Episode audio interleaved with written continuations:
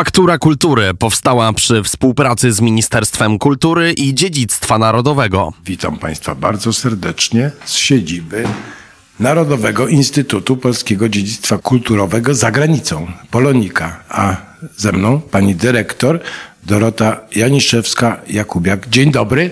Dzień dobry. Ostatnio spotkaliśmy się w Łazienkach, w stajach Kubickiego dokładnie, i tam był wernisaż niezwykle ciekawej wystawy, multimedialnej wystawy poświęconej renowacji fresków z kościoła garnizonowego we Lwowie. Bardzo piękna rzecz. Może na początku dwa słowa na ten temat. Taka wystawa, nad którą pracowaliśmy właściwie przez cały czas, kiedy trwał projekt konserwatorski, bo zależało nam na tym, żeby na zakończenie pokazać, jak trudny i skomplikowany był to projekt i jak wiele wyzwań czekało konserwatorów. Dlatego materiały i multimedialne, i filmowe, i wszystkie fotografie były zbierane praktycznie od momentu, kiedy projekt się zaczął. Dzięki temu ta wystawa może mieć taki charakter nie tylko takiej zwykłej planszówki, ale to jest też wystawa, która jest rozszerzona o materiał filmowy. Jest też rzeczywistość VR, jeśli ktoś ma ochotę przyjść i poczuć się jak w kościele jezuitów we Lwowie, czyli w obecnej cerkwi garnizonowej, no to wystarczy założyć specjalne okulary i można się przenieść do Lwowa bardzo szybko i zobaczyć, jak ten kościół teraz wygląda. A kościół po przejściach z bardzo ciekawą historią, jeden z najważniejszych kościołów dawnej Rzeczypospolitej, a na pewno jest jeden z najważniejszych kościołów lwowskich, który po II wojnie światowej nie miał szczęścia, ponieważ był zamieniony na magazyn i przez wiele lat praktycznie nie był dostępny i też nie był zaopiekowany we właściwy sposób. Dopiero w roku 2011, kiedy magazyn z kościoła został przeniesiony, bo to był magazyn obecnej Biblioteki Stefanyka, w którym znajdowały się również niektóre zbiory ossolińskie, wszystkie te materiały trafiły do normalnego magazynu, a kościół jezuitów został przekazany cerkwi grekokatolickiej i jest teraz kościołem garnizonowym. To jest jeden z projektów na wschodzie. Teraz to jest trudny czas dla tych projektów wschodnich, bo państwo zajmują się w dużej mierze właśnie projektami na wschodzie. Jak w ogóle wygląda ta sytuacja? Czy wszystko się zatrzymało? No widać nie, ale jak wyglądają te projekty na wschodzie w tym momencie? Bardzo trudny był moment, kiedy 24 lutego 2022 roku dowiedzieliśmy się o tym zmasowanym ataku na Ukrainę i w pierwszym momencie nie byliśmy pewni, czy w ogóle na terenie Ukrainy cokolwiek nam się uda zdziałać. Ale po tych pierwszych trudnych tygodniach i miesiącach okazało się, że jednak jesteśmy w stanie kontynuować projekty konserwatorskie. Zachodnia Ukraina na szczęście nie stała się przedmiotem tak zmasowanych ataków, jak chociażby takie miasta jak Hersoń, czy Charków, czy Kijów. Niemniej jednak to zagrożenie cały czas dla Lwowa i dla wielu miast na terenie Ukrainy Zachodniej nadal istnieje. Ale nam się udało utrzymać nie tylko projekty, ale to, z czego się najbardziej cieszę, udało nam się utrzymać zespoły polsko-ukraińskie, bo też zależało nam bardzo na tym, by nie tylko nie przerywać projektów, ale też dać możliwość pracy naszym polskim i ukraińskim kolegom, którzy planowali tak naprawdę normalny sezon konserwatorski na terenie Ukrainy. I z pewnymi opóźnieniami niektóre projekty nie w pełnym zakresie, ale właściwie większość prac udało nam się zorganizować i udało nam się przeprowadzić. Przede wszystkim te prace, które były prowadzone we Lwowie. Nie przerwano prac w Katedrze Łacińskiej, w Kościele Jezuitów, w Katedrze Ormiańskiej, na Cmentarzu Łyczakowskim, na Cmentarzu Janowskim. Niektóre obiekty też z przestrzeni miejskiej Lwowa trafiły do pracowni konserwatorskich. Co ważne, udało się to nie tylko nam jako instytutowi, ale również naszym beneficjentom programu Ministra Kultury i Dziedzictwa Narodowego, który to program już od kilku lat obsługuje właśnie nasz instytut. Ci beneficjenci również projektów nie przerwali, podobnie jak wielu beneficjentów naszego własnego programu grantowego Wolontariat. To wspaniale. Słyszę, że tutaj gro projektów we Lwowie się dzieje. Jeszcze jakieś inne miasta i inne projekty z innych miast? Lwów jest takim miejscem najbardziej chyba nasyconym zabytkami, więc też nic dziwnego, że tych projektów we Lwowie jest najwięcej. Ale to nie jest tak, że projekty toczą się tylko we Lwowie, bo od wielu lat trwają prace konserwatorskie, chociażby na Wołyniu w Ołyce.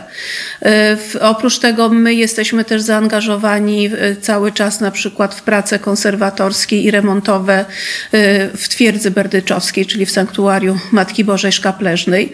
W tej chwili to już nie są bezpośrednio prace może tak związane ze świątynią, ale bardziej są to prace związane z ratowaniem fortyfikacji Twierdzy Berdyczowskiej, bo to jest takie miejsce bardzo silnie ufortyfikowane, a niestety przez dziesięciolecia, a właściwie nawet stulecia tak naprawdę te żadne prace większe remontowe nie były tam wykonywane i stan tych fortyfikacji, tych umocnień był naprawdę bardzo zły. Teraz powolutku co roku kilkanaście metrów muru jest poddawane pracom remontowym i konserwatorskim, a jednocześnie samo sanktuarium też zyskuje dodatkowe przestrzenie dla pielgrzymów. My się również zajmujemy w tej chwili dolnym kościołem, bo już praktycznie wszystko to, co się dzieje w Berdyczowie, przeniosło się do górnego kościoła. Natomiast dolny kościół w przyszłości ma być też taką przestrzenią kulturalną, bo tak też ojcowie planują, ale w tej chwili pełni również funkcję schronu, więc tym bardziej trzeba było zadbać o bezpieczeństwo osób, które tam się gromadzą, ponieważ w tej części kościoła były dosyć mocno zagrzybione tynki i trzeba było to też bardzo szybko uporządkować, tak żeby ludzie w przypadku, kiedy muszą się tam zgromadzić podczas alarmów przeciwlotniczych, mogli oddychać po prostu zdrowym powietrzem. To gigantyczna ilość projektów. To teraz przejdźmy jeszcze na chwilę może do Białorusi. Czy na Białorusi też państwo działają w tej chwili? Trudna sytuacja. Ze względu na sytuację, jaka jest na Białorusi, myśmy już jakiś czas temu zaprzestali projektów.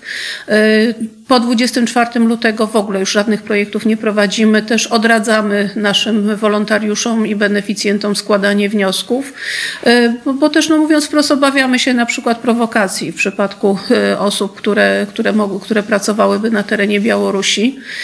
Sytuacja tam jest dosyć mocno napięta i stąd raczej odradzamy wszelkiego rodzaju projekty na terenie Białorusi i na terenie Rosji. To już jest jakby sprawa oczywista. Dla nas jest to bardzo duża trudność, że nie możemy prowadzić projektów na terenie Białorusi i Rosji z jednego bardzo istotnego względu. Już pomijając kwestię plac konserwatorskich, ale brak dostępu do archiwów na terenie Rosji i Białorusi jest bardzo w tej chwili trudne dla naszych badaczy, bo praktycznie wstrzymuje badania wschodnie. Bez dostępu do archiwów w takich miastach jak Petersburg czy Moskwa, w takich miastach jak Mińsk czy Grodno, bardzo ciężko jest prowadzić prace badawcze związane z historią dawnych ziem wschodnich Rzeczypospolitej. Tak, ale to jest tylko część z racji tego, co się dzieje w tej chwili za naszą wschodnią granicą.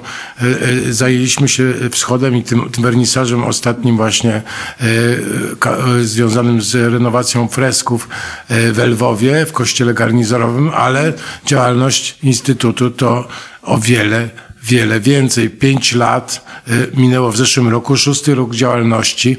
To zajęliśmy się, że tak powiem, jedną nogą tego wszystkiego, ale bardzo bym prosił o takie naświetlenie szerszej perspektywy projektów w Stanach Zjednoczonych, w całej Europie, etc., etc.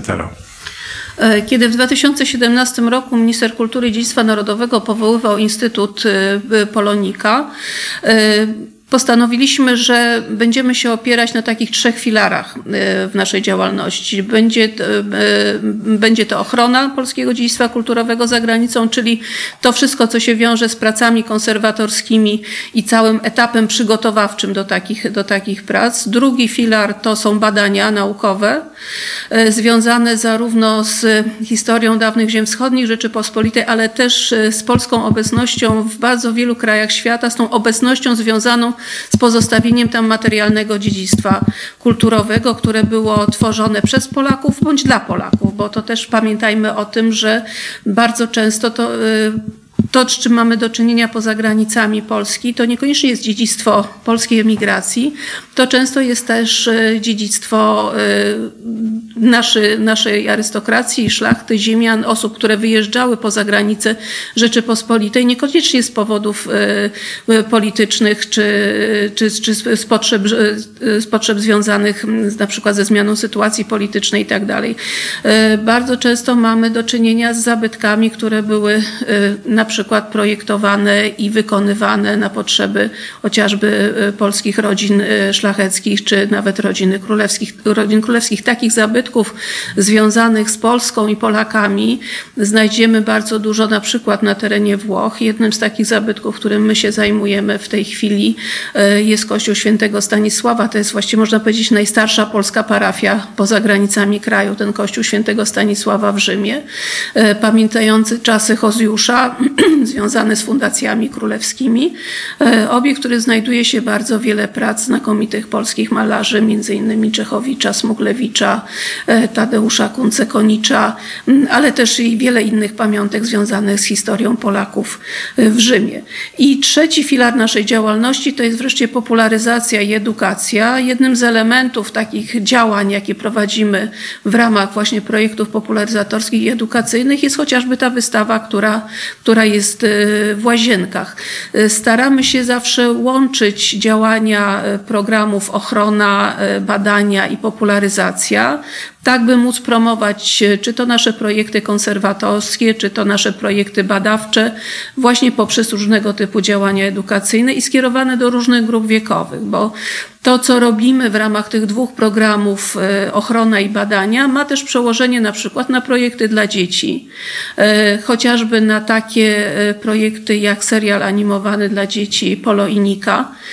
To jest taki serial animowany, który kierujemy do starszego przedszkola i młodszych roczników szkolnych, gdzie dzieci odwiedzają różne miejsca na świecie związane z polską historią i też w tym serialu staramy się przemycać informacje również o tych miejscach, w których prowadzone są prace konserwatorskie czy badawcze. Mieliśmy na przykład odcinek o Katedrze Ormiańskiej we Lwowie. Jeden z ostatnich odcinków to był odcinek nawiązujący do naszej publikacji naukowej poświęconej więźbie dachowej Katedry Łacińskiej we Lwowie. Okazało się, że nawet taki, wydawałoby się, trudny, wręcz niszowy temat można też przemycić w formie filmu dla dzieci i spróbować zainteresować dzieci właśnie tak niezwykłą budowlą inżynieryjną, jaką jest stara więźba dachowa.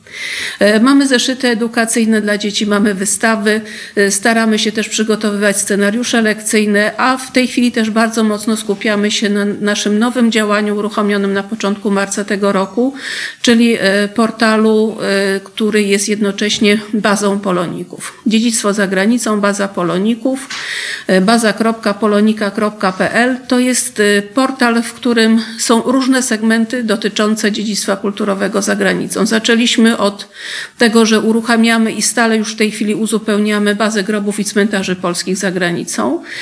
Osobnym segmentem jest baza cmentarzy wojennych, cmentarzy wojskowych.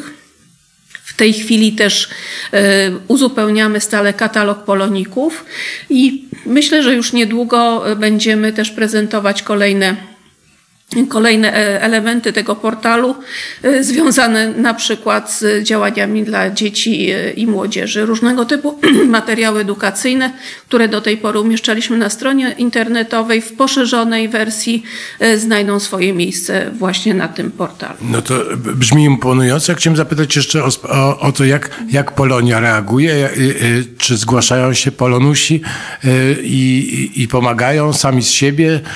Jak to wygląda?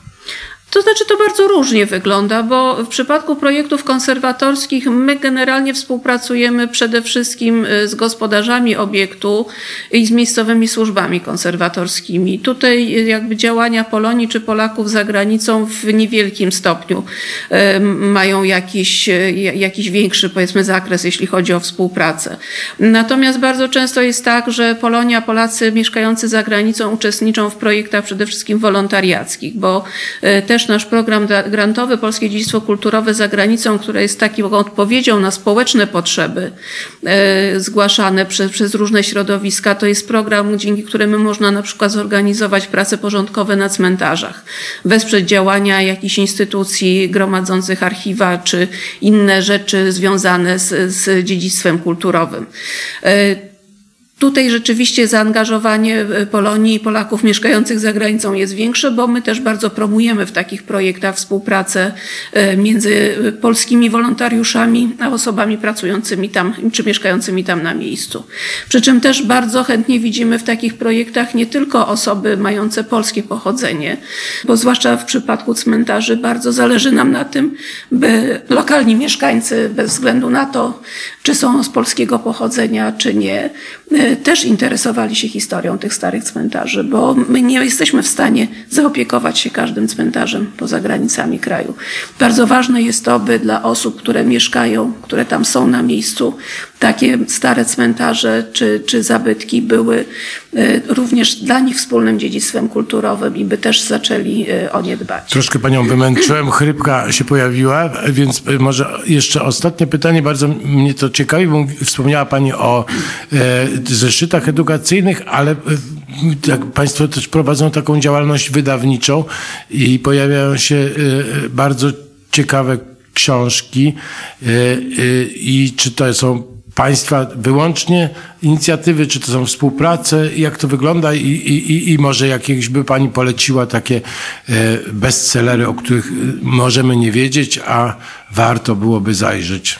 Nasze wydawnictwo to są dwa typy wydawnictw, bo mamy wydawnictwo naukowe i mamy wydawnictwo popularno-naukowe. Wydawnictwo naukowe, czyli seria, studia i materiały, to są w największej części wydawnictwa, które są efektem projektów badawczych prowadzonych w instytucie czy przy wsparciu instytutu. Ale czasami też zdarza się, że zgłaszają się do nas naukowcy, którzy mają już gotowy materiał. Na przykład taką osobą była doktor Agata Dworzak, która zgodziła się wydać u nas książkę poświęconą rodzinie Polejowskich. To jest lwowska rodzina rzeźbiarzy, znakomitych rzeźbiarzy, związanych nie tylko ze Lwowem, ale ich pracę można zobaczyć choćby w katedrze w Sandomierzu. I ten doktorat doktora Agaty Dworzak został u nas wydany. Tutaj na przykład partnerem tego wydania było Towarzystwo Societas Vistula, bo też przy niektórych naszych publikacjach mamy partnerów, czy też koedycje podczas wydawania książki. Z takich ostatnich, powiedziałabym, chyba bestsellerów największych, jeśli chodzi o serię studia i materiały i te nasze wydawnictwa naukowe, no to bez wątpienia dużą popularnością cieszył się młodzieńczy dziennik Bronisława Piłsudskiego w opracowaniu pani doktor habilitowanej Lanty Żyndul. Też znakomitą książką są podróże malownicze Johanna Heinricha Minca. To jest podróż przez tereny Rzeczpospolitej, dosłownie ostatnie lata Rzeczpospolitej przed pierwszym rozbiorem. I materiał ilustracyjny troszkę przypominający, jeśli na przykład państwo znają Napoleona Ordę, to sposób malowania przez Johanna Heinricha Minca jest też dość bliski tego typu malarstwu i tego typu rysunkom. To są zarówno w przypadku Minca, to jest szkicowanie krajobrazu, ale to są też budowle, to są też ludzie, a wszystko to zadziało się dzięki temu, że Johann Heinrich Minc funkcjonował przy dworze Stanisława Poniatowskiego i wraz z tym dworem podróżował przez Rzeczpospolitą, a szczególnie przebywał na terenach ukraińskich posiadłości Stanisława Poniatowskiego. Tę książkę opracowała pani dr Elżbieta Budzińska. Bardzo też dużą popularnością ta publikacja się cieszy. Też wśród naukowców bardzo wysoko ceniona jest publikacja pani profesor Marii Kałamajskiej-Sajet, rosyjskie pomiary klasztorów, które zostały wykonane po roku 1832, czyli po zgaszeniu powstania listopadowego. Wtedy bardzo wiele kościołów i klasztorów uległo kasacie, ale rosyjscy inżynierowie byli wysyłani, by bardzo dokładnie udokumentować wszystkie te obiekty. I zachował się niesłychanie interesujący zbiór rysunków, ale też nie tylko rysunków, bo nawet też i akwarel, dokumentujących stan tego dziedzictwa z roku 1832, a według szacunków pani profesor do naszych czasów w takiej formie względnie niezmienionej ocalało zaledwie 10% tych obiektów z terenu dawnej Rzeczypospolitej, o których ona pisze. Więc te książki, myślę, że one się też nie zestarzeją, bo to są takie książki, z których na pewno jeszcze będą przez wiele lat czerpać naukowcy różnych dziedzin, nie tylko historycy sztuki. Z książek Studia i materiały też bardzo jesteśmy zadowoleni z polsko-włoskiej edycji książki Stanisława Kłosowskiego poświęconej architektom z Pióro, architektom lombardzkim, którzy na terenie Rzeczpospolitej budowali na przykład takie miejsca jak Leżajsk czy Ołyka. Ta książka ukazała się nie tylko w języku polskim, ukazała się również w edycji włoskiej dzięki współpracy ze stroną włoską, ze Stowarzyszeniem Włosko-Szwajcarskim z Pióro, które bardzo mocno się zaangażowało w pracę nad publikacją właśnie tej włoskiej edycji. Natomiast jeśli chodzi o książki popularno-naukowe, to w tym roku ukaże się już trzeci tom wydawnictw albumowych, które zawierają krótkie monografie parafii kościołów w Stanach Zjednoczonych. To jest pokłosie takiego większego projektu inwentaryzacyjnego prowadzonego na terenie Stanów Zjednoczonych.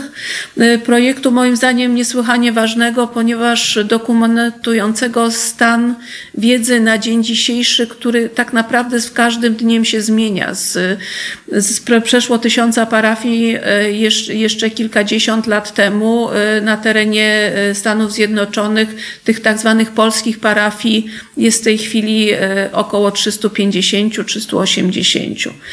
I ta sytuacja też się zmienia, bo zmienia się też charakter wielu miast. Tu przykładem jest Detroit, gdzie kiedyś społeczność polska była bardzo silna i też powstawały liczne świątynie, a w tej chwili po zmianach, jakie nastąpiło w samym Detroit, które już przestało być tą stolicą przemysłu motoryzacyjnego w pewnym momencie, wiele osób po prostu przeprowadziło się do innych miejscowości, a kościoły pozostały i w tej chwili wiele takich miejsc jest po prostu likwidowanych.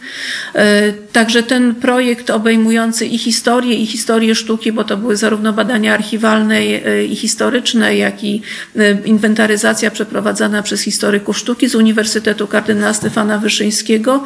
To jest bardzo ciekawy materiał dotyczący bezpośrednio tak naprawdę historii Polaków w Stanach Zjednoczonych, a jednocześnie pokazujący, jak dynamiczne było to środowisko, ponieważ każda parafia, każdy kościół to był nie tylko kościół, nie tylko kult i religia, ale to były też szkoły, to były różnego typu stowarzyszenia i ta działalność ma też swoje odzwierciedlenie właśnie w tych wydawnictwach albumowych, które przedstawiamy w tym roku. Tak jak wspomniałam, trzeci tom już się ukaże. Z takich jeszcze popularnych publikacji, które w ostatnich latach wydawaliśmy, to za chwilę będzie miała swoją premierę książka o Polakach w Kanadzie. Te wszystkie książki, nawet jeśli mają tytuł w Polakach, tak jak ta Polacy w Kanadzie, zawsze mają przede wszystkim jako swój główny temat dziedzictwo materialne. I tu w przypadku książki Polacy w Kanadzie też będzie to historia kościołów, parafii i polskich cmentarzy na terenie Kanady. Myślę, że temat mało znany, a wart poznania. Na pewno w czerwcu będziemy zapraszać na promocję tej książki, zwłaszcza, że autor z Kanady przyjedzie, bo mamy też autorów nie tylko z Polski, ale również z Kanady. To jest właśnie przykład też takiej fajnej współpracy ze środowiskiem polonijnym i osobami z tego środowiska, które właśnie dziedzictwem kulturowym się zajmują. No i oczywiście jeszcze w ramach takich działań popularyzatorskich książka, z której jesteśmy bardzo dumni i która ma bardzo dobre recenzje, czyli podręcznik do inwentaryzacji polskich cmentarzy i nagrobków poza granicami kraju. Niezwykle przydatny dla tych wszystkich, którzy się cmentarzami zajmują. Okazało się, że również nawet jak się zajmują cmentarzami w Polsce, bo bardzo wiele osób i instytucji zajmujących się inwentaryzacją czy opieką nad cmentarzami w Polsce również korzysta w tej chwili z tego podręcznika. Mamy już jego też ukraińską edycję, przygotowujemy edycję w kolejnych językach, na pewno będzie język litewski, będzie język angielski i to jest też taka książka, która ukazuje się nie tylko w nakładzie papierowym, ale od razu jest uwalniana w formie PDF-u, ponieważ no, rozsyłanie po całym świecie tego typu publikacji byłoby dosyć kłopotliwe, a PDF no, bez trudu każdy sobie po prostu może ściągnąć. Także sporo się dzieje. Sporo się dzieje, no to chyba jest początek naszych rozmów, bo będziemy o tych projektach starali się na bieżąco informować w takich, no tutaj taki mieliśmy przegląd, spektrum działalności Instytutu jest niesamowite. Bardzo, bardzo dziękuję. Moim gościem i Państwa gościem była pani Dorota Janiszewska-Jakubiak, dyrektor Instytutu Polonika. Kłaniam się bardzo serdecznie. Dziękuję bardzo za rozmowę. Faktura Kultury powstała przy współpracy z Ministerstwem Kultury i Dziedzictwa Narodowego. Super.